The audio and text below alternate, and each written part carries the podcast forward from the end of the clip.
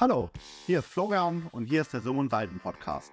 Der Podcast für Buchhalter, Finance Manager und CFOs, die mit digitalen Prozessen ihre Buchhaltung auf das nächste Level bringen möchten. Heute spreche ich mit der Andrea, sie ist Head of Financial Accounting bei die Wegmeister GmbH, darüber, wie man jetzt den Wechsel von einer externen auf eine äh, Inhouse-Buchhaltung angehen sollte. Und äh, da freue ich mich schon äh, ganz besonders drauf und dementsprechend möchte ich dich auch äh, direkt hier bei uns in der Folge begrüßen, liebe Andrea. Sag doch gerne mal Hallo. Genau, hallo, ich grüße aus Stuttgart, wie man sicher sofort durchführen kann. Das Schwäbische lässt sich nicht verheimlichen, aber ich äh, bin auch stolz, ein Schwabe zu sein, eine Schwäbin zu sein. Genau, und ich freue mich, dass ich dabei sein kann und mit euch ein bisschen Erfahrungswerte teilen kann. Super, da geht es uns ja genauso äh, gleich, Andrea, weil ich komme ja aus dem Frankenland, aus dem äh, kleinen süßen Bamberg und ja, mich verfolgt egal wo ich hingehe. Ich war ja auch mal so eine Zeit lang in Baden-Württemberg, in Heidenheim habe ich damals studiert, äh, da wurde ich schon immer drauf angesprochen. In Augsburg war ich mal, jetzt in Berlin. Man äh, wird immer wieder auf seinen Dialekt angesprochen. Ja, so sieht's aus. Genau. Sehr schön, genau. Wie im Intro schon gesagt, wir wollen einmal darüber sprechen, dass äh, ihr ja quasi, ja, also schon eher so als Erfahrungsbericht, wenn man das so sehen möchte. Ähm, ihr habt ja bei den Wegmeistern ähm, früher auch eine externe Buchhaltung gehabt und habt jetzt eine Inhouse-Buchhaltung, ähm, bevor wir da im, im Detail drüber sprechen. Ähm, ja, erzähl uns doch mal oder erst noch mal so ein bisschen äh, darüber, Andrea, wer du konkret bist, wie lange bist du vielleicht auch schon bei den Wegmeistern, was, was kann man auch so ein bisschen ähm, über das Unternehmen ähm, selbst sagen. Genau, also ich bin jemand, ich komme ursprünglich aus der Steuerberatung. Ich habe, weiß ich nicht, 15, 16 Jahre in der Steuerberatung verbracht und habe dann quasi die Seiten gewechselt, bin zum Mandant gegangen und war dann von vornherein quasi immer dann beim selbstbuchenden Mandant und wollte auch nie wieder zurück in den Kanzleialltag, aber das war mal eine extra Folge, glaube ich. Auf jeden Fall und bin da auch jeweils in Kreativunternehmen, also in der Werbeagentur, in der Designagentur schon gewesen. Bin jetzt aktuell in einer Kommunikationsagentur. Die Wegmeister ist eine Kommunikationsagentur, wie gesagt, in Stuttgart. Und wir haben uns so ein bisschen auf Themen spezialisiert, Mobilität, Energie und Klima. Das heißt, es sind alles auch Themen, ja, wo unheimlich viel Bedarf ist an Kommunikation und wir steuern auch so Bürgerbeteiligung. Wir entwickeln große Kampagnen, arbeiten insbesondere auch für Ministerien und so weiter und haben da ja, vielfältigste Kunden zu den Themen Energie, Klima und Mobilität. Wir sind zwischen 50 und 60 Mitarbeitern, also wir hatten jetzt auch große Wachstumssprünge und hatten auch bei den Wachstumssprüngen auch ein bisschen Wachstumsschmerzen. Einerseits was einfach die Personalplanung angeht, weil es gar nicht so einfach ist, Umsätze und Personalbedarf zu planen. Und zugleich kam ich letzten Sommer ins Unternehmen im Juni und meine Aufgabe oder ich bin angetreten, um die FIBO zu digitalisieren und die FIBO ins Haus zu holen. Und ja, so kam ich letzten Sommer dazu. Und es war, wie gesagt, ein Zustand in der Agentur noch, dass noch fremd gebucht wurde in einer externen Kanzlei und zusätzlich auch noch nur Papierbelege da waren. Ja, also es waren so ein bisschen mehrere Schritte nacheinander. Einerseits wollten wir natürlich ganz schnell die Papierbelege loswerden. Das Unternehmen hat auch die zwei Corona-Jahre hinter sich gehabt und weiß gar nicht, wie die das in Corona-Jahren überhaupt steuern konnten, wo niemand vor Ort war und die Papierpost auf den Tischen gelegen ist, wie auch immer. Und zugleich hatten wir uns so ein bisschen überlegt, welcher Zeitpunkt denn sinnvoll sein könnte, die FIBO ins Haus zu holen. Wie gesagt, ich habe im Juni angefangen letztes Jahr und wir haben dann gesagt, okay, wir lassen die Kanzlei ein komplettes Kalenderjahr noch voll buchen bis Dezember. Und zum 1. Januar wollen wir dann auch die FIBO taggenau selber buchen. Und ja, so hatte ich quasi diesen Vorlauf Juni bis Dezember, um mich um Systeme zu kümmern zu überlegen, was wir denn außerhalb der Datenschiebung da noch an Tools dazu packen wollen und konnte mich schon mal warm laufen, die verschiedenen Geschäftsvorfälle überhaupt kennenzulernen und so weiter, dass ich die dann im Januar auch richtig beurteilen kann. Genau. Ja, du hast ja jetzt schon einiges erwähnt. Äh, da, da freue ich mich schon auf die Folge jetzt, weil ich werde äh, dich natürlich äh, zu allen äh, Punkten, die du jetzt schon mal so ein bisschen angesprochen hast, ordentlich ausquetschen, liebe Andrea. Ja. Ähm, bevor wir aber äh, die einzelnen äh, Punkte adressieren. Du hast erzählt, bevor du bei den Wegmeistern gestartet bist, hattest du eben auch ja, vorher in der Kanzlei gearbeitet. Kannst du vielleicht kurz so ein bisschen umreißen? Also, wie viele Jahre Kanzleierfahrung hast du ungefähr? Was war da deine oder im, im, im Groben, was war da deine, deine Aufgabe und wie lange bist du jetzt schon so um, in der Perspektive der Unternehmen? Genau, also ich habe eine klassische Ausbildung gemacht zur Steuerfachangestellten und habe einfach den klassischen Weg durchlaufen mit Steuererklärung, mit Jahresabschlüssen, mit FIBU, mit Lohnabrechnung, mit Kostenrechnung, alles, was man so zu tun hat. Und war dann halt sukzessive für größere Unternehmen zuständig, an unterschiedliche Rechtsformen und so weiter. Und irgendwann war der Punkt erreicht, wo ich so dachte, okay, entweder entwickle ich mich jetzt wirklich noch final Richtung Steuerberatung, mache dann auch von uns die Fortbildung und die Prüfung dazu, wobei ich fand es nicht so attraktiv, zumal eine Kanzlei zu erwerben. Entweder hat man es in der Familie oder man muss es teuer kaufen und fand ich beides nicht so attraktiv und wollte dann einfach auch mal die Gegenseite kennenlernen. Und ich muss sagen, das finde ganz spannend oder mich hat einfach immer auch schon so eine kreative Welt interessiert. Also wir, wo wir so viel mit Zahlen arbeiten und alles irgendwie so ein bisschen ein Umfeld zu haben, das nicht so spießig ist und das nicht so, ja, so die klassische Büroumgebung ist, sondern die kreativen Köpfe haben mir von vornherein gut gefallen und so war ich dann im Anschluss fünf Jahre in der Werbeagentur. Die waren zu Anfang, glaube ich, 40 Mitarbeiter. Als ich gegangen bin, waren sie verdoppelt. Dann war ich in einer großen Designagentur. Da habe ich, glaube ich, bei den 50 Leuten angefangen. Zum Schluss waren es weit über 100 mit drei Standorten: Berlin, Shanghai, Stuttgart und so weiter. Genau, da war ich nahezu zehn Jahre bei Strichpunkt Design und jetzt bin ich, wie gesagt, bei den Wegmeistern seit einem Jahr. Und wir haben eine Unternehmensgröße von, wie gesagt, roundabout 60 Mitarbeitern. Wir machen einen Umsatz von 8 bis 10 Millionen Euro im Jahr haben da einen hohen Durchlauf an Fremdleistungskosten, aber ich muss sagen, wir haben nicht so ein mega Belegvolumen.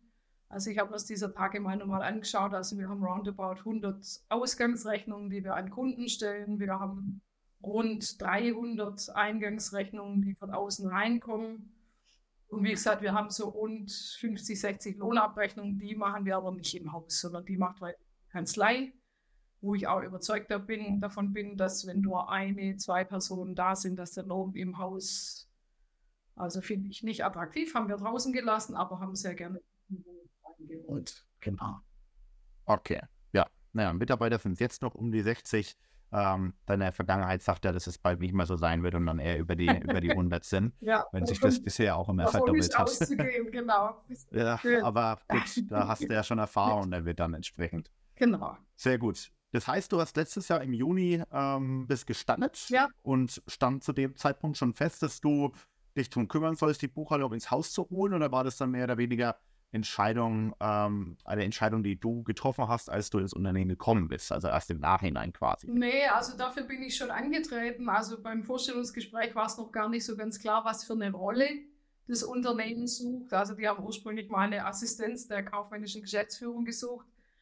Und als ich dann aber im Gespräch war und gehört habe, was für Brennpunkte sind oder was, was die Firma eigentlich wirklich umtreibt, habe ich dann beim Vorstellungsgespräch schon andiskutiert, dass, wenn ich es richtig verstehe, ist der Schmerz, den sie haben, insbesondere der, dass die FIBO nicht taggenau im Haus ist und dass sie eigentlich jemanden brauchen, der die FIBO holen kann. Und konnte mich damit auch gut platzieren. Und wie gesagt, ich habe den Vorgang jetzt zum dritten Mal gemacht. Insofern hatte ich da auch Erfahrung oder konnte es einfach auch einschätzen, dass ich mir das zutrauen kann und dass das Unternehmen das auch technisch, inhaltlich und so weiter, dass wir das gemeinsam hinbekommen.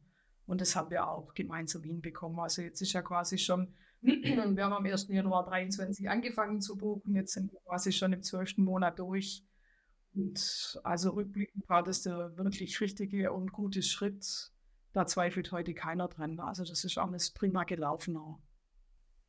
Ja, mhm. okay. Ähm, Bevor wir da jetzt dann nochmal ein Stück weitergehen, Andrea, das fand ich spannend, was du jetzt gerade eben meintest. Also, ähm, du hattest dich bei dem Unternehmen beworben, dann gab es ein Vorstellungsgespräch und ähm, eigentlich wurde ähm, ja jetzt nicht konkret, wie es deine heutige Rolle ist, eben ja Head of Financial äh, Accounting äh, jemand gesucht, sondern du hast im Rahmen des Vorstellungsgesprächs herausgehört, okay, das eigentliche Problem des Unternehmens ist, dass ähm, es keine aktuellen Zahlen gibt im Sinne des Reporting, sondern meintest eben du, ja, okay, hm, euer eigentliches Problem ist doch, und macht es denn nicht Sinn, dass du ähm, ja das übernimmst und halt guckst, dass du die Buchhaltung äh, für die Firma ins Haus holst? Habe ich das richtig verstanden? Genau. Und ich habe denen halt dann auch erklärt oder aufgezeigt, welche Vorteile halt alle einhergehen mit diesem taggenauen Buchen. Alles Vorteile sind, wo sie bisher einen Schmerz haben, was alles nicht auf dem Tisch liegt und nicht steuerbar ist und nicht einsehbar ist oder nur mit großem Zeitverzug einsehbar ist und so weiter. Und muss sagen, da musste ich dann gar keine große Überzeugungsarbeit mehr leisten, weil mir war dann klar, das sind alles die Schmerzpunkte, unter denen da bisher gelitten wurde und so. Wurde mir dann auch schnell das Vertrauen ausgesprochen, wo ich sehr froh bin und auch ein großer Handlungsspielraum zugesprochen. Und ja, aber wie gesagt, ich hatte auch Erfahrung damit. Insofern habe ich mir selber das auch wohl zugetraut. Super. Hier an der Stelle vielleicht eine kurze Ausblendung, ähm, ein, einen kleinen Einblick in die Begriffsdefinition. Die Andrea spricht gerade vom taggenauen Buche. Im Fachjargon nennt man das auch Fast Close. An der Stelle würde mich einmal interessieren, wer kennt den Begriff denn heute schon?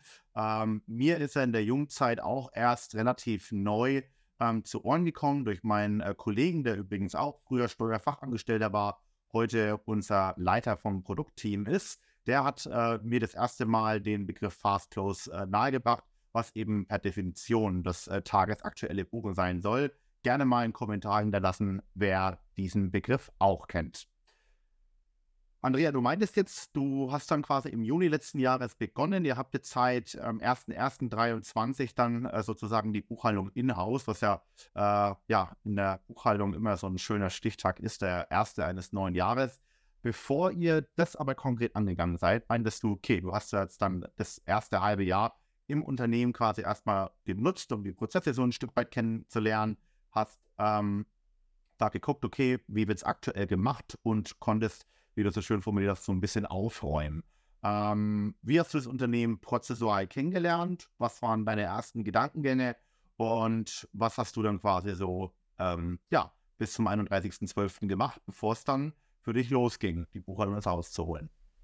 Also, als ich kam, war das so, dass der Rechnungseingang vorwiegend in Papierform kam, also richtig mit der Post in Umschlägen. Die Rechnungen wurden gestempelt mit einem Eingangsstempel und die Rechnungen haben alle so einen A5-Aufkleber bekommen, der selbst hergestellt wurde, der so ein paar Fächle zum Ausfüllen hatte, wo quasi über verschiedene Tische aber gehen musste. Der erste Tisch war das Projektmanagement, die quasi die Projektnummer drauf notieren, welcher Kunde betroffen ist von diesen Dingen, also Projekt oder intern. Dann gab es so ein Kreuzle für weiterberechenbar Ja oder Nein. Dann gab es ein Kreuzle für Künstlersozialkassenpflicht Ja oder Nein.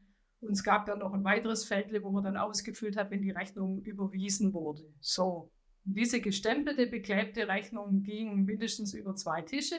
Also einmal die fachlich verantwortliche Person und zum Schluss die kaufmännische Geschäftsleitung.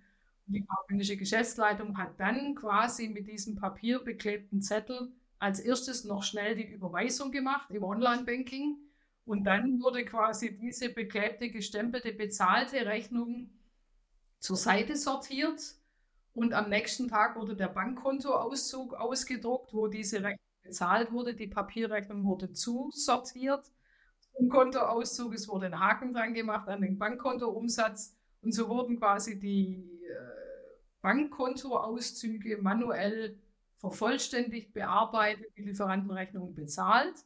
Und wenn fünf Kalendertage rum waren, immer freitags oder wann auch immer, haben wir quasi ein kleines Päckchen an den Steuerberater gepackt, wo fünf Tageskontoauszüge vom Giro waren, die dazu sortierten Rechnungen waren. Und so haben wir es dann an die Kanzlei geschickt zum Verbuchen. Das war das, was die Bank ausmachte. Dann hatten wir natürlich noch Ausgangsrechnungen an Kunden. Die wurden über unsere Agentursoftware geschrieben. Mit Treu arbeiten wir da. Da fakturieren die Projektmanager fakturieren da die Ausgangsrechnung oder machen zumindest einen Fakturenvorschlag und in dem Fall auch noch der kaufmännische Leiter hat dann quasi diese Rechnung fertig fakturiert. Beim Geldeingang zusortiert zum Kontoauszug kam dann auch wieder in diesen Packen an den Steuerberater, wobei ich muss korrigieren, die Erlöse wurden in sich gesammelt, egal ob bezahlt oder nicht, weil die Umsatzsteuer muss ja abgeführt werden. Wir hatten noch so eine kleine Barkasse, die ganz lästig war, Reisekosten zahlen, Portoauslagen und solche Sachen. Und wir hatten ganz toll, weiß ich nicht, fünf, sechs, sieben unterschiedliche American Express Kreditkarten, die auch ein großer Schmerzpunkt waren, weil die Leute eingekauft haben, die Kreditkartennummern wurden im Unternehmen weitergegeben. Und am Ende des Monats war dann immer keiner zuständig für die Belege, die der Buchhalter noch gefällt haben. Also so wurde Papier eingesammelt, teilweise kam auch Lieferantenrechnung per E-Mail, aber die hat man natürlich ausgedruckt, gestempelt, Kleber drauf, weil sonst konnten wir sie ja nicht weiterverarbeiten in diesem Postversandflow. Und so gingen diese Pakete zur Kanzlei. Die Kanzlei hat meines Erachtens, glaube ich, einmal im Monat gebucht und dann aber diese ganze Packen irgendwie durchforstet, die wir da zugeschickt haben, hat dann eine lange E-Mail geschrieben an vielen Fragen, die dazu waren, die wir dann quasi nachdem wir den Beleg sechs Wochen nicht mehr gesehen haben, sind dazu die Fragen aufgeschlagen und es konnte dann auch nicht immer jeder so immer treffsicher beantworten, weil die Belege einfach auch schon wieder aus der Sicht waren. Und dann, weiß ich nicht, wie viele Wochen rum waren, dann kam irgendwann die BWA quasi zurück, haben wir PDFs mit, von der BWA per E-Mail bekommen, mit einem Betriebsergebnis, das zwei Monate alt war und dann irgendwann Karton voller Belegs, Belege zurück und die Belege haben wir dann wieder in Leitsordner einsortiert. So, das war der Status quo, als ich gekommen bin. Und ich bin jetzt jemand, der schon ja, die letzten 10, 15 Jahre quasi beleglos gearbeitet hat und zwar für mich schon so ein bisschen fünf Schritte zurück. Und andererseits hat es natürlich auch einen Vorteil, wenn man die andere Arbeit schon gut kennt, dann hatte ich auch relativ schnell eine Vision, einen Plan, wie es denn sein könnte, und hatte jetzt aber halt noch diese Zeit zwischen Juni und Dezember, wo wir nicht selber buchen, wo wir noch so ein Sharing irgendwie haben. Und ich aber gern schon Schritte nach vorne machen wollte und hatte dann halt diesen 1. Januar im Blick, wo dann alles in der finalen Version hoffentlich schnell vor uns fertig werden konnte. Genau. Sehr gut. Also kann man ja eigentlich da schon so, ich hoffe, das klingt jetzt nicht irgendwie despektierlich oder so, aber der Prozess davor, manueller geht er ja eigentlich nicht, oder? Also bevor du gekommen bist, richtig noch alles auf Papier, sogar Übermittlung zum Steuerbüro noch im Papier und dann bist du gekommen und hast gesagt, hey, das geht auch anders. Genau, genau. Und ich muss sagen, was ich bisher aus der Praxis nicht kannte, waren so vorgeschaltete Systeme, Vordate, vorgeschaltete Systeme zur Rechnungsfreigabe, zum Rechnungsdurchlauf und so weiter. Und ich muss sagen, das war auch in den letzten Unternehmen, als ich dann jeweils ausgeschieden war, da dann auch jeweils der Knackpunkt. Die Unternehmen sind in die Höhe geschossen. Es war einfach ein tierisches Wachstum und dieses Wachstum kann man nicht gescheit bewältigen, wenn es quasi, oder zumindest in den Strukturen, keine vorgeschaltete Systematik gibt, um auch so einen ortsunabhängigen Rechnungsfreigabeprozess machen zu können. Und da hatte ich halt die ersten vier Wochen im Unternehmen Zeit, mich über solche Tools zu informieren. Und ich bin einfach über die Google-Suche gegangen und so ein paar Namen von Unternehmen waren mir so durchaus, bin so ein bisschen auf LinkedIn unterwegs oder bin so ganz gut vernetzt und ich habe so das eine oder andere im Kopf gehabt. Und ich habe mir einfach nacheinander Präsentationen mit diesen Anbietern gebucht, nebenher eine Tabelle auf dem Tisch legen und habe so nach und nach einfach Merkmale, Kosten, Vorteile, Nachteile in meine schicke Tabelle eingetragen und habe dann so versucht zu filtern, wer könnte denn in Frage kommen und habe dann quasi zum Schluss drei Anbieter rausgefiltert. Und diese drei habe ich der Geschäftsführung vorgestellt und habe gesagt, so, wo könnte die Reise hingehen, A, B oder C. Und ich muss sagen, ich war dann relativ schnell, mein eigener Favorit zu dem Zeitpunkt war auch Candice schon. Und ich bin eigentlich auch in der Diskussion mit der Geschäftsführung sind wir alle bei Candice hängen geblieben und haben gesagt, okay, mit denen probieren wir es. Und dann haben wir einen Tag definiert, wo wir quasi die Umstellung zumindest für den Rechnungseingang mal starten. Was es im Unternehmen ja bisher auch nicht gab, war ja gar kein zentraler Rechnungseingang elektronisch. Das heißt, ich habe parallel mit der internen IT mich unterhalten, dass die uns Postfächer einrichten die hatten bisher immer nur persönliche Postfächer, sondern ich habe mir quasi übergeordnete Postfächer für Finance gewünscht. Eine Invoice-Ad, wo alle Lieferanten hinschicken sollen und eine Accounting-Ad, die so unsere Kommunikationsadresse mit Kunden und Lieferanten wird.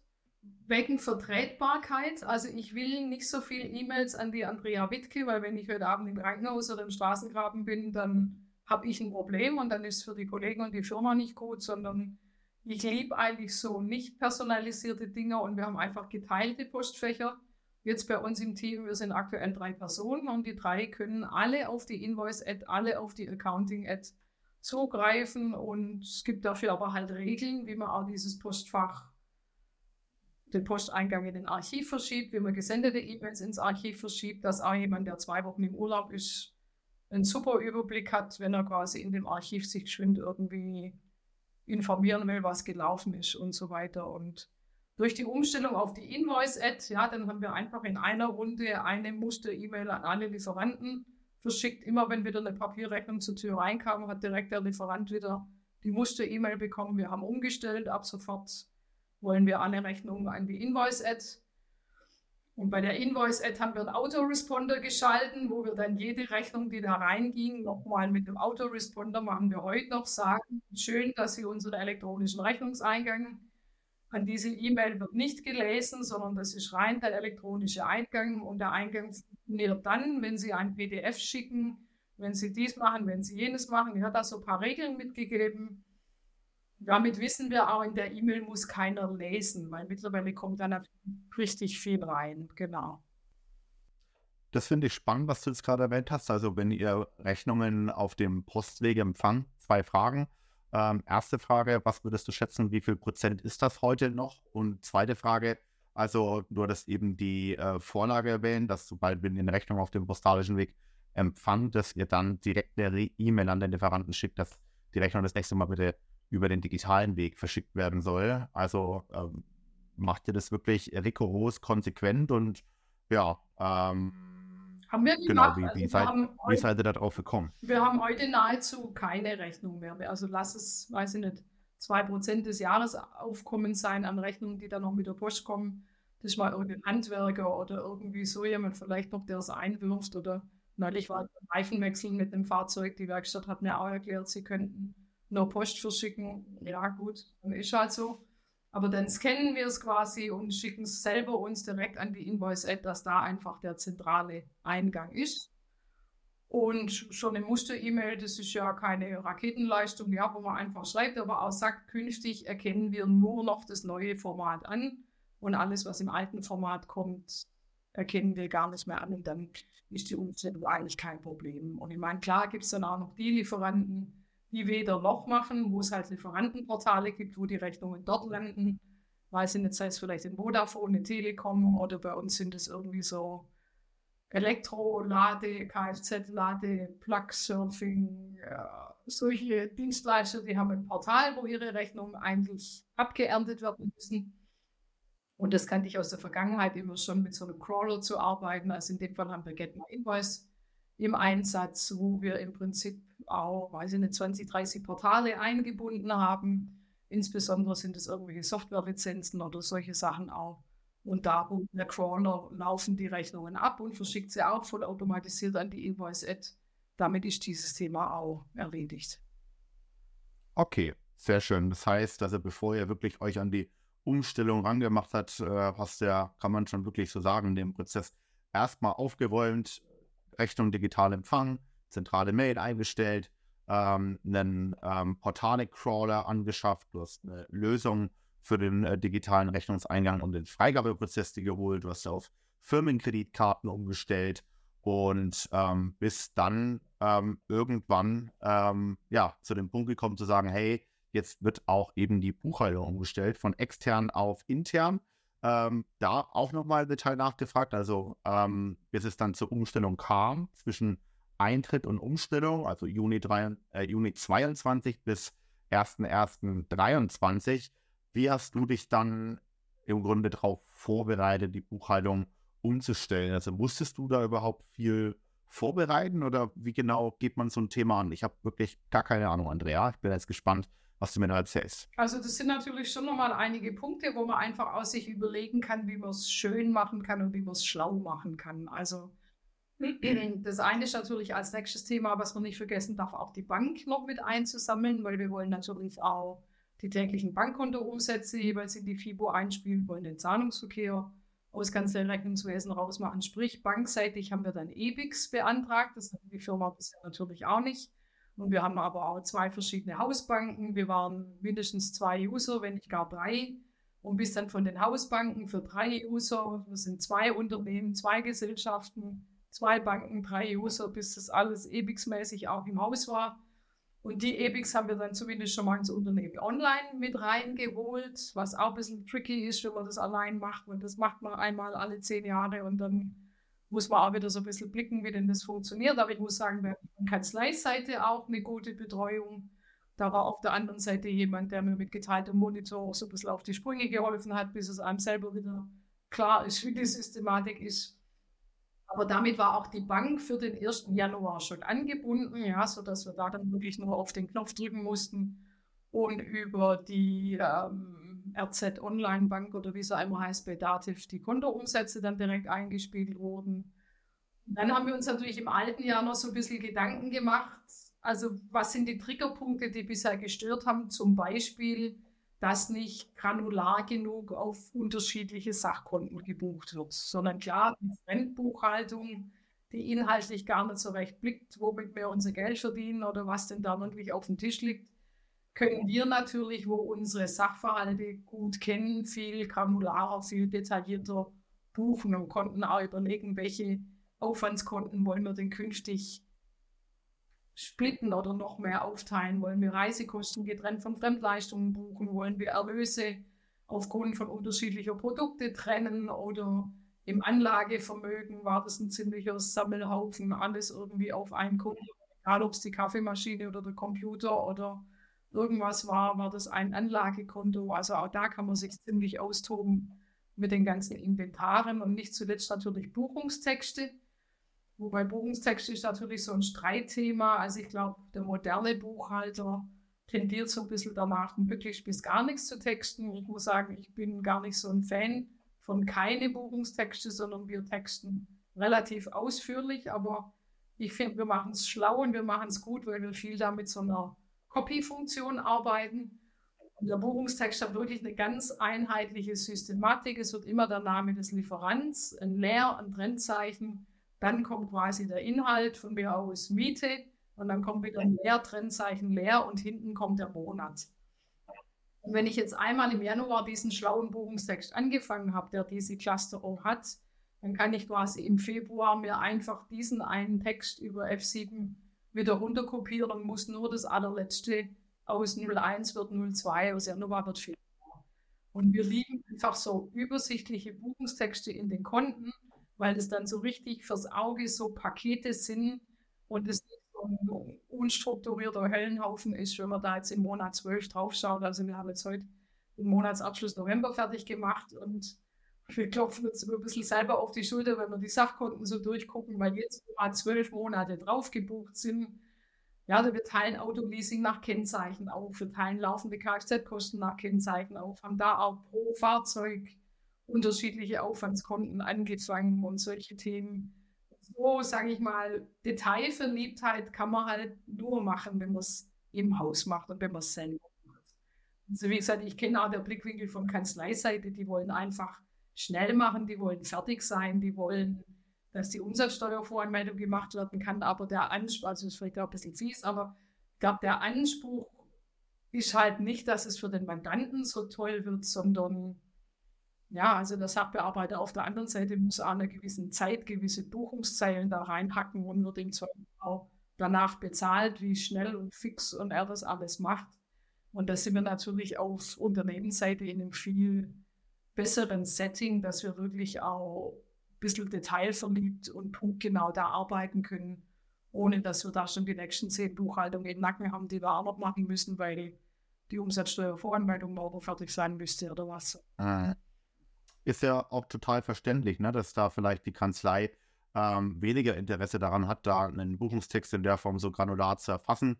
Ist ja im Grunde immer die Frage, okay, wen betrifft es dann letzten Endes? Ist ja ähnlich wie mit dem Rechnungseingang. Warum sollte man als Unternehmen auf den digitalen und auch zentralen Rechnungseingang umstellen? Ist ja klar, wenn jetzt irgendwie jemand aus dem Marketing oder jetzt wie bei euch ein Projektleiter eine Rechnung bekommt, für die Person ist das Projekt so das Allerwichtigste im, im Tagesalltag und nicht irgendwie die Freigabe von der Rechnung. Und äh, dementsprechend ähm, ist es der Person dann egal, ob jetzt dann sofort freigeben wird oder vielleicht erst nach drei, vier, fünf, sechs, sieben Tagen.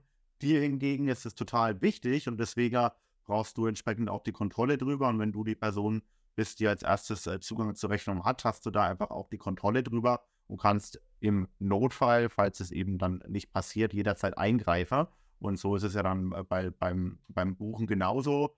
Ihr wollt diese Einsicht haben und dann wirklich, äh, wenn ihr, wenn ihr die Konten analysiert, äh, direkt die Übersicht habt und das dann äh, auch mit der Information was anfangen könnt. Der Kanzlei geht es in dem Kontext dann wahrscheinlich eher darum, die Umsatzsteuervoranmeldung schnell einzureichen. Das sind die saubere Erfassung von den Buchungstexten wahrscheinlich eher an untergeordneter Rolle. Ne? Ja. Ne? Oder halt auch so ein sauberes Aufteilen Debitoren, Kreditoren ist auch noch so ein großes Spielfeld.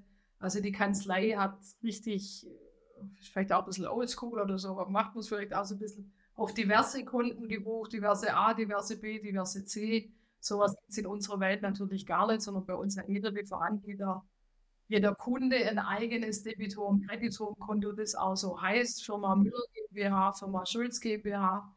Und bei diesen Debitoren Kreditoren sind richtig Anrede, Name, Adresse, Bankverbindung, Zahlungsbedingungen, alles drin. Mit den Vorteilen einfach, dass man aus guten Debitorenstammdaten bei den tolles Mahnwesen machen kann, das jetzt auf Knopfdruck einmal die Woche rausläuft.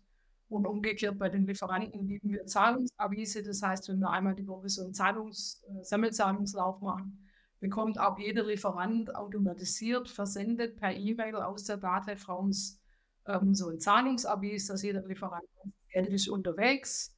Ja, wo ersparen wir uns irgendwelche Zahlungserinnerungen oder Mahnungen von Lieferanten, weil die so nah dran sind am Tracking, genau wissen, heute kommt die E-Mail mit der Info, ihre Rechnungen 1 bis 5 sind überwiesen, dann sind die Zusammensetzung des Betrags, der da kommt und so weiter. Ja, also solche Sachen sind halt auch nur möglich, wenn man das sehr ja, granular einfach auf die einzelnen Namen aufteilt. Aber das ist letztendlich meines Erachtens ein Einmalaufwand. Und im Zusammenspiel mit Kenntnis wirklich auch grandios, weil im Kenntnis jetzt ja so ist, dass quasi schon beim Rechnungseingang der Lieferant mit angelegt wird, die Kreditornummer mit angelegt wird kennt es über die OCR-Kennung die Rechnung schon so ausliest, dass dann nicht nur Betrag, Rechnungsnummer, Datum ausgelesen wird, sondern auch, auch schon Adressdaten der Lieferanten mit ausgelesen werden. Und die kann man wirklich mit der Stammdatenübergabe von Kenntnis direkt ins Kanzlei-Rechnungswesen schieben.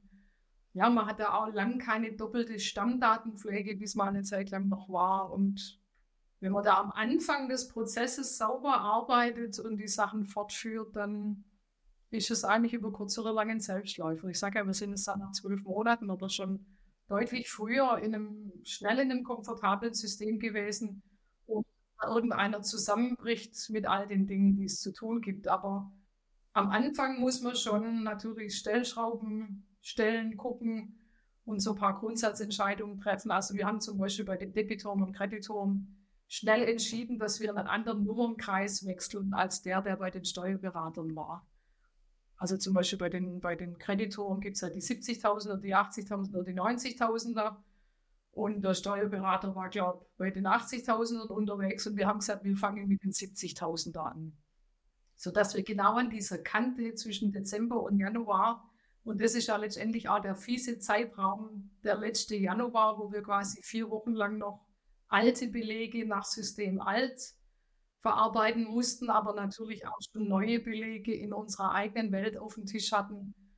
dass wir da nicht durcheinander kommen, haben wir in unserer Welt einen neuen Nummernkreis angefangen und da dann aus dem diverse M die Firma Müller gemacht. Und dann wusste ich auch, wenn der neue Nummernkreis kontiert ist, dann ist das meine schöne Welt. Und wenn der alte Nummernkreis da noch ist, dann ist es die Welt, die bald aufhört und ich bald hinter mir lassen kann. Ja, also so konnte man das auch ganz gut auseinander Verstanden. Was mich jetzt da dann nochmal interessieren würde, also ihr habt ja jetzt die Buchhaltung in-house und ähm, erfasst die Buchhaltung komplett eigenständig. Als für euch die Kanzlei noch die Buchhaltung übernommen habt, habt ihr trotzdem schon, sag ich mal, alles vorkontiert, sprich, habt ihr die Rechnung schon auf den richtigen Kreditor vorerfasst, habt ihr auch nach Sachkonto vorkontiert oder hat es alles das Steuerbüro vorher gemacht ähm, und ihr erst ab dem Zeitpunkt der Umstellung? Genau, also in diesem Zwischenzeitraum zwischen August und Dezember haben wir quasi nur den digitalen Beleg zugeliefert, indem er in Canvas in den Export ging. im Unternehmen online angekommen ist und die Kanzlei hat dort den digitalen Beleg geerntet. Das Einzige, was wir mitgegeben haben, das überlege ich gerade, müssen wir eigentlich, war die Kostenstelle, wo wir diese Projektnummer führen. Die haben wir natürlich mitgegeben. Das ist ein Pflichtfeld bei uns in der Kenntnisfreigabe.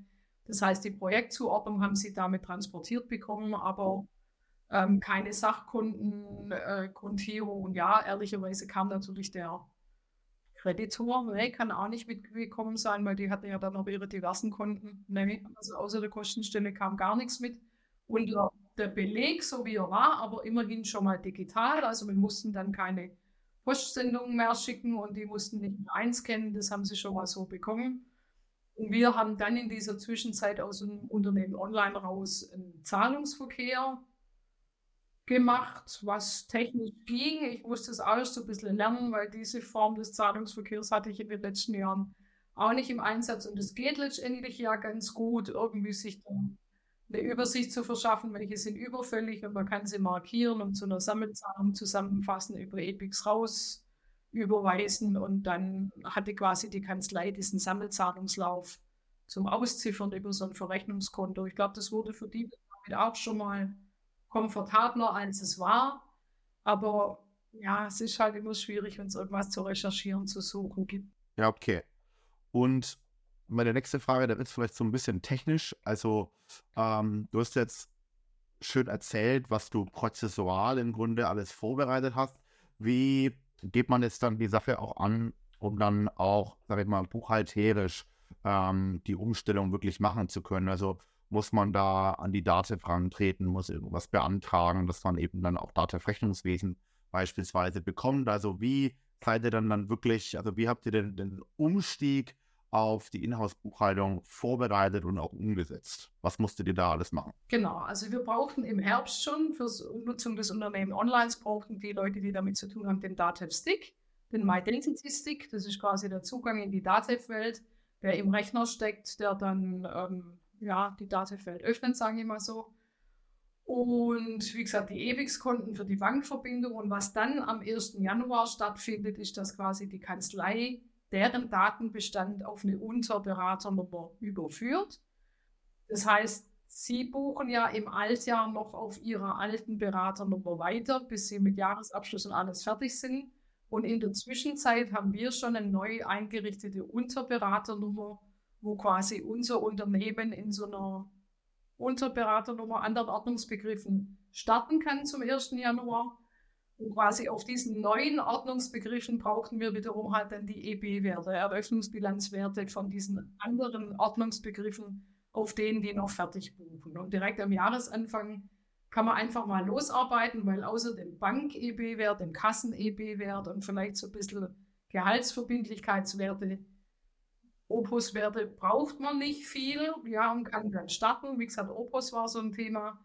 Aber da haben wir es zum Beispiel auch so gemacht, wenn dann am Jahresanfang noch Rechnungen fürs alte Jahr gekommen sind. Wir haben auf unseren neuen Kreditor gebucht, mussten aber quasi den, der, der Kanzlei des, den Beleg schicken fürs alte Jahr, weil sie musste den ja in den Aufwand buchen. Und sie hat dann quasi den Aufwand gebucht gegen einen Kreditor ohne Kontokorrent. Und wir haben dann quasi ähm, im neuen Jahr den, den Kreditor auf die Opusliste bekommen und konnten damit die Bankzahlung auslösen. Ja, also das war so, dass wir wussten, in unser Opus-System reinbekommen, um dann die Bankzahlung machen zu können im neuen Jahr. Und im alten Jahr musste natürlich die Aufwandsbuchung laufen. Das war so ein bisschen ein Gehakel, bis diese Trennung zwischen alt und neu klar war. Die Rechnungen, die neu, neu waren, neues Datum, neue Leistungs- Zeitraum waren kein Problem, aber diese Grenzgänger nannte ich sie immer, die sind natürlich so ein bisschen hakelig da in den ersten vier Monaten. Okay, verstanden. Das heißt, ihr habt von der Kanzlei eine Unterberaternummer bekommen. Das war dann eben zeitgleich dann auch die Mandantennummer für euren quasi ähm, Datev-Bestand, wo ihr dann eben dann ähm, Kanzlei-Rechnungswesen dahinter hattet und äh, vorgelagert Unternehmen online und die Belege ab 1.1., also die Belege bis 31.12., da ist in diesem Mandanten gar nichts gelandet, aber dann ab 1.1. der allererste Beleg, der war dann schon im neuen Mandanten hinterlegt. Genau, und zum Zeitpunkt, weiß ich nicht, Ostern oder was, wo der alte Jahresabschluss dann von der Kanzlei fertig gemacht wurde, haben wir dann nochmal Datenbestände von diesem 31.12. alte Ordnungsbegriffe bekommen. Und die kann man dann aber auch einspielen und beim Einspielen kann man diese Ordnungsbegriffe verändern, sodass auch wir in unserem Unterberaterbestand Vorjahren zurückgehen können und genau quasi diese Vorjahre von der Kanzlei auch da sehen können oder auch da mal einen digitalen Beleg öffnen können und so weiter. Das wird dann alles über so eine Rechteverwaltung in Unternehmen online gesteuert. Das macht aber nicht der selbstbuchende Mandant, sondern das betreut die Kanzlei. Und dann meldet man sich und sagt, ich kann den Beleg nicht öffnen. Ja, okay, dann liegt es an irgendwelchen Zugriffsrechten. Die können einen Haken anders setzen und dann geht es auch wieder. Also das ist halt so ein bisschen, bis sich dieses eingeruckelt hat mit Rechteverwaltung und Numerik, die da dahinter steckt. Ja, letztendlich braucht man auf der anderen Seite jemanden, der da auch ein bisschen fit ist, aber meines Erachtens sind die Kanzleien das oder müssen das, weil ich habe intern natürlich auch jemand, der die ganzen Datenrechte zusammenhalten muss. Verstanden. Also angenommen, wenn jetzt ein Unternehmen im, äh, in, den, in, der aktuellen Situation oder in den Jahren zuvor ähm, die Belege der Kanzlei digital übermittelt hat, sprich über Dativ Unternehmen online, sagen wir mal die letzten drei Jahre und man entscheidet sich dann heute dazu, Buchhaltung umzustellen auf eine Inhouse-Buchhaltung, ähm, dann würde man dann quasi eben, ähm, wie jetzt ihr, um es einfach mit einem Beispiel zu versehen, zum 1.1. umstellen. Dann würde man darauf warten, bis dann äh, die Kanzlei den Jahresabschluss fertig gemacht hat für das vergangene Wirtschaftsjahr. Und dann kann man aber eben auch die ähm, Buchungen aus den letzten Jahren in den neuen Dativ, äh, unter die neue Dativ-Mandantennummer dann eben auch importieren quasi und bekommen aber dann auch nicht nur die, ähm, den Sachverhalt der vergangenen Jahre importiert, sondern eben dann auch, wie in dem Beispiel, die digitalen Belege äh, der letzten drei Jahre, weil man die eben schon über Unternehmen online verarbeitet hat. Genau, und man muss halt mit den neuen Ordnungsbegriffen nicht warten, bis der Jahresabschluss alles fertig ist, sondern man kann wirklich am 2. Januar anfangen zu arbeiten, noch so ein bisschen in eingeschränktem Umfang, bis halt quasi diese Schlussbilanzwerte von uns fixiert sind. Aber natürlich kann man in seinem normalen Daily Business da anfangen zu arbeiten. Mhm. Okay, aber den Monatsabschluss und die Umsatzsteuervormeldung jeden Monat, die macht man dann trotzdem schon über den Rollmandanten. Genau, genau. Mhm. Okay. Du hast jetzt noch irgendwie so Begriffe genannt. EB-Werte meine ich. Was hat es damit genau auf sich? Kannst du mir das nochmal erklären? EB-Wert heißt Eröffnungsbilanzwert. Und das ist im Prinzip, also der, der Jahresabschluss oder die, der Monatsabschluss Dezember hört mit einem Stand auf lass es die Bank sein. Auf der Bank haben wir am Jahresende 10.000 Euro. Und die 10.000 Euro sind dann der EB-Wert, der Öffnungsbilanzwert im neuen Jahr. Und so muss ich quasi gucken, bei welchen Bestandskonten hat es Schlussbestandswerte an Silvester und die geben dann wieder meine Anfangsbestandswerte am 1. Januar. Und auch da kann man halt als selbstbuchender Mandant diese EB-Werte, da gibt es so Konten wie eine aktive Rechnungsabgrenzung, eine passive Rechnungsabgrenzung, und wie sie alle heißen, sonstige Verbindlichkeiten, da wünsche ich mir nicht nur einen EB-Wert, wo 20 Sachverhalte irgendwie rein summiert sind, sondern wir können dann auch sehr komfortabel aus diesem einen dicken EB-Wert zehn kleine EB-Werte machen, um dann zu sehen, ah, in den sonstigen Verbindlichkeiten stecken zehn unterschiedliche Sachverhalte drin und kann damit halt im neuen Jahr dieses Konto sehr transparent und komfortabel ausziffern, nennt sich das. Ja, das ist auch so eine Funktion von Datev, wo du quasi einen Partner auf Soll und Haben aus dem Konto ganz ausblenden lassen kannst, wenn die sich verheiraten lassen. Das ist dann diese Auszifferfunktion. Auch sowas kann man viel schöner machen, wenn man es halt selber machen kann, bestimmen, welche der Konten sollen denn diese Auszifferfunktion bekommen, dass einfach das Kontoblatt sich auch leert, weil es so und so viele Partner gibt, die sich miteinander verheiraten, die will ich dann am Jahresende auf dem Kontoblatt gar nicht mehr angezeigt bekommen, sondern ein Konto Geldtransit oder ein Konto, was auch immer, Rückstellung für irgendwelche Steuern. Das ist im besten Fall am Jahresende einfach ganz nackig, weil durch diese Auszifferfunktion alle Paare direkt ausgeblendet werden können. Ich sehe es ist null, das Kontoblatt ist leer. Das ist einfach fürs Auge auch super entlastend mit dieser Auszifferfunktion. So machen wir es zum Beispiel auch mit den Firmenkreditkarten, mit den vielen, vielen Umsätzen, die wir mit den Candice-Firmenkreditkarten haben. Also wir haben ja, glaube ich, 40 Kreditkarten oder sowas aktuell ausgegeben an Mitarbeiter von Anfang an seit Januar. Und wir haben jetzt heute geschaut, wir haben, glaube ich, pro Monat roundabout 20.000 Euro Umsatz mit den Karten. Sprich, das sind richtig viel kleinen Traffic, was die Leute so kaufen. Und auch das ziffert sich ganz wunderbar auf so einem Verrechnungskonto auf, aus, sodass wir quasi, wir lassen die Kreditkarten wöchentlich abbuchen vom Kreditkartenanbieter. Vier Wochen rum sind, sind diese ganze einzelne kleine Kreditkartendinger alle ausgeziffert und weg. Das Konto ist im besten Fall hat es nur Inhalte der letzten vier Wochen und die ältesten elf Monate davor, die sind alles schon ausgeblendet und auf Null ausgeziffert. Mhm. Okay, super. Ja, wenn du das so erzählst, irgendwie klingt es so relativ einfach. So, man lässt sich von der Kanzlei irgendwie einen, äh, eine Unterberaternummer geben, hat dann Dativ Rechnungswesen Bestand. Man braucht halt von der Dativ irgendwie den äh, ja, Identity Stick, damit man entsprechend die Zugriffsrechte hat und dann kann es ab 2. Januar losgehen. Ähm, jetzt stelle ich es mir ja trotzdem irgendwie als äh, ja, kleine Herausforderung vor, gerade äh, wenn man jetzt ein Unternehmen ist, die das vielleicht vorher noch nicht gemacht hatten, aber du hast es ja eben erwähnt, also du hast es jetzt dann bei den Wegmeistern das dritte Mal gemacht. Also war das für dich dann entsprechend äh, so einfach, weil du es halt in der Vergangenheit schon mal gemacht hast und dann entsprechend auch die Kompetenz dazu hast und weißt, okay, was muss da jetzt wirklich alles im Detail gemacht werden?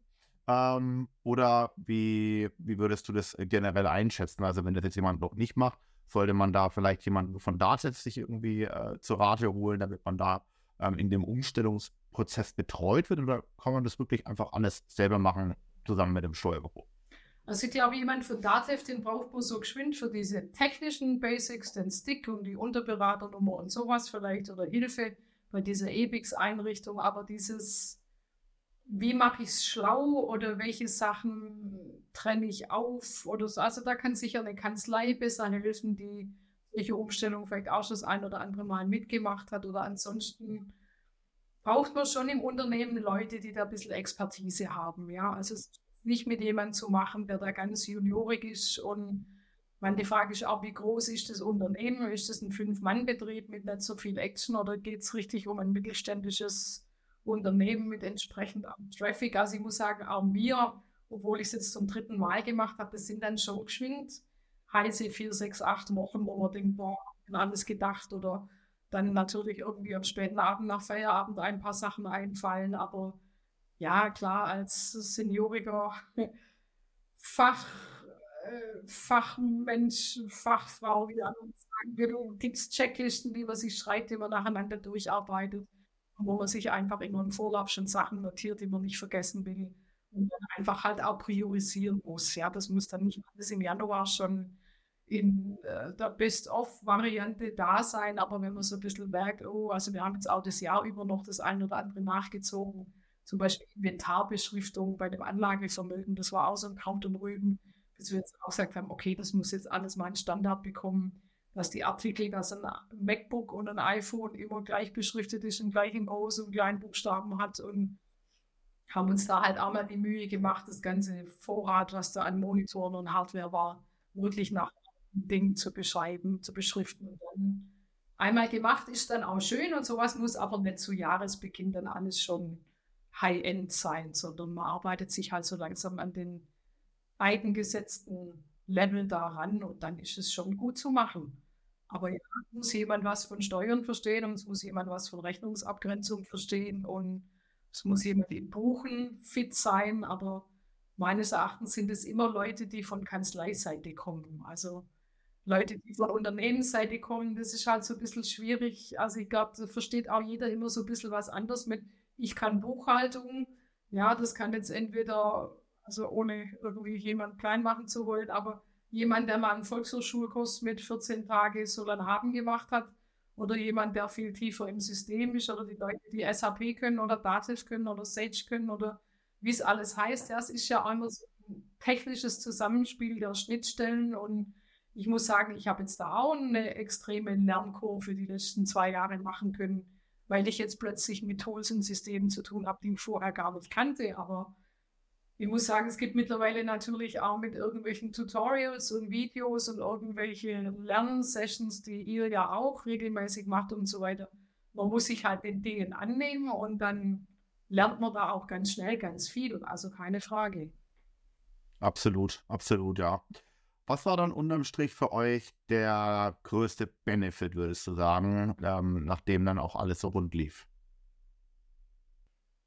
Also den einen gibt es, glaube ich, nicht, sondern es sind halt mehrere. Also das einer der Top-Spots ist natürlich schon dieses absolute Transparenz, wo ist gerade welcher Beleg in welchem Stadium. Bei wem liegt irgendein Ding zur Freigabe oder hängt zur Freigabe oder ist schon längst freigegeben und verbucht. Wir haben einfach über ein super Tracking, in welchem Stadium gerade welches Ding ist. Was ist offen, was ist bezahlt, was ist gebucht, was ist noch nicht freigegeben, was hängt beim Mitarbeiter XYZ. Die Fragen können wir alle aus dem FF in wenigen Sekunden beantworten. Und das war natürlich vorher mit, was weiß ich, wo der Beleg ist und keine Ahnung, muss ich mal gucken, ob es schon bezahlt wurde. Das können wir natürlich alles an einem Candice-Dashboard oder in einer Dativ-Opus-Liste sofort rauslesen. Und natürlich aus, sage ich mal, Geschäftsführungssicht natürlich jetzt eine mega Transparenz über alle Zahlen, alle Werte. Andreas, sag mir mal geschwind, was haben wir denn letztes Jahr an den und den bezahlt? Oder sag mir mal geschwind, was haben wir denn für Raumkosten, für Energiekosten, für. Das haben wir natürlich jetzt alles auf Knopfdruck, wo du vorher halt über die Kanzlei gebraucht hättest und dir dann doch nicht so sicher bist, ob die so gebucht hat, wie du die Frage formulierst, daraus dann vielleicht beantworten lässt. Die Auswertung lassen sich alles super nach Excel rausspielen. Also auch wir haben nur zwei bis drei Datev-User, die wirklich nach Datev rein können. Das Thema ist, dass bei uns der Rest der Agentur auch gar keine Windows-Rechner hat und Datev funktioniert insbesondere und bevorzugt über Windows. Der Rest der Agentur sind kreative Leute, die haben natürlich Macs und auf Mac lässt lässt sich Dativ nicht so leicht lösen. Also geht schon, aber macht auch nicht so wirklich Spaß. Hatte ich auch schon mal die Variante. Sprich, wenn ich an die Geschäftsführung oder irgendwo hin reporte, kann ich nicht sagen, schau mal in Dativ nach, sondern wir spielen es zum Beispiel nach Excel raus oder auch in den PDF raus oder was und können dann die Auswertung so der Geschäftsführung zur Verfügung stellen, beziehungsweise erzähle ich vielleicht noch kurz unseren weiteren Step. Wir haben natürlich nicht nur Candice und Dativ eingeführt, sondern wir haben noch ein weiteres Tool eingeführt für Controlling-Zwecke, eine browserbasierte Lösung, wo wir im Prinzip Monatsabschlüsse auch rausspielen können. Companion heißt das Tool, wenn ich es kurz sagen darf. Über Companion, das ist so unser genau Anschluss an die Geschäftsführung, wo die im Prinzip browserbasiert dann Kennzahlen kurz sehen können, Vorjahresvergleiche, Vormonatsvergleiche und so weiter. Und ich muss sagen, mit diesem Setting, Candice, mit den Schirmkreditkarten, taggenaue Buchung in Datev, Zahlungsverkehr in Datev, Mahnungslauf in Datev und Reporting in Companion haben wir jetzt wirklich so ein ringsrum, sage ich mal, rundum sorglos Paket, mit dem wir jetzt, also auf einige Jahre, würde ich mal sagen, gut klarkommen. Und ich muss sagen, das war immer mein Thema, weil du es vorher gesagt hast. Ich habe schon viel Wachstum, krasses Wachstum in Firmen mitgemacht mit dem Setting sind wir jetzt meines Erachtens auch richtig skalierbar. Ja, also jetzt ist egal, ob wir da 200 Eingangsrechnungen reingeben oder 500. Das läuft in Candice Fun-mäßig durch, das exportiert sich rekordmäßig nach Dativ. Ja, das ist jetzt alles ein super automatisierter Prozess, wo ich mich auch wirklich zurücklehnen kann und sagen kann, okay, wir haben es gut angefangen und können uns da jetzt wirklich auch ja, beruhigt einfach ins Getümmel stürzen und hoffen, dass einfach die Zahlen, genau, dass wir wirklich skalieren können. Aber wir haben jetzt unsere Hausaufgaben gemacht und insofern bin ich da auch beruhigt mit neuem Personal, mit neuen Umsätzen und so weiter. Ja, also ich habe es ja vorhin, äh, ich habe äh, hab im, im, Hinterkopf aufgerufen, das nochmal äh, zu erwähnen, weil ich fand, dass äh, zu dem Zeitpunkt äh, ist mir das eben in den Kopf gekommen, als du erzähl das, wie der Prozess bei euch war, als du ins Unternehmen gekommen bist, sondern äh, hast du zwischendurch mal so ganz nebenbei erwähnt, dass ihr jetzt eben eine äh, tagesaktuelle Buchhaltung habt. Ne? Also da hast du ja wirklich ordentlich was bewegt und da äh, kann sich, glaube ich, äh, das Unternehmen auch richtig glücklich schätzen, jemanden wie dich äh, bekommen zu haben. Ähm, weil was du jetzt dann äh, seit dem Amtseintritt zum Juni 2022 in der kurzen Zeit ja trotzdem da wirklich am, am Prozess umgekrempelt hast, wenn man auch wirklich so mag, äh, das so formulieren mag, das ist ja schon auch wirklich der pure Wahnsinn. Und da brauchen, glaube ich, andere Unternehmen eher Jahre dafür und haben es dann trotzdem nicht so in der Exzellenz hinbekommen, wie es bei dir jetzt dann unterm Strich aussieht. Ja, aber ich muss sagen, es macht auch Spaß. Ja, also mir hat es jetzt schon auch mega Spaß gemacht und einfach auch durch so neue Tools festzustellen, wie man da wirklich auch jetzt viel Automation hinbekommen kann. Und meine, Candice entwickelt sich ständig weiter. Und ich muss sagen, Wir haben da auch einen super Draht zu euch, ja, mit Anwenderrückmeldungen, die wir geben, dass irgendeine Sortierfunktion hier vielleicht noch umgeschickt ist oder hier irgendwas nicht noch weiter automatisiert werden könnte und so weiter. Und ich merke genau auch, wie ihr unser Anwenderfeedback ganz schnell einarbeitet und in dem nächsten Release dann schon Sachen viel besser wieder funktionieren. Also wir entwickeln uns da auch gemeinsam und das ist das, was uns auch riesen Spaß macht. Und auch ich bin natürlich nicht allein, sondern wir sind ein Team, wo mehrere Leute mitarbeiten und wir sind einfach auch ein ganz tolles Team miteinander, wo da auch keiner dem anderen irgendwas nicht gönnt oder nicht traut oder der eine irgendwie meint, er macht es schlechter oder besser als der andere. Wir haben da einfach auch kurze Wege und flache Hierarchien und das ganze Team ist irgendwie auch infiziert von so einem wir wollen es besser machen Modus, ja, und da haben wir uns auch gegenseitig angezündet und ja, sind auch stolz auf das, was wir geschaffen haben. Das könnte auf jeden Fall auch sein, ja. Ich habe noch eine Frage zum Thema, äh, bevor ich dann zu meiner Abschlussfrage äh, komme, Andrea. Wir haben nämlich fast schon wieder die Stunde voll gemacht. Ich hatte mir gedacht, ah, vielleicht äh, kriegen wir es heute ein bisschen schneller hin. Es ist dann doch wieder die, die Stunde äh, gewesen, aber wieder ein richtig cooles Gespräch einfach ge äh, gewesen, ähm, was du alles erzählt hast. Persönlich, ich konnte auch wieder richtig viel mitnehmen, einiges gelernt von dir und dem ja auch äh, dazu danke an dich. Ähm, meine abschließende Frage oder meine, meine vorletzte Frage vor meiner Abschlussfrage, so hatte ich es ja formuliert müssen. Ähm, du hast auch am Anfang erwähnt, dass eine Kernmotivation eben war, den Bucher ins Haus zu holen, dass ihr eben auch ähm, ja, die BWAs zeitlich oder zeitnah bekommt und eben nicht zwei Monate warten müsst auf die Kanzlei.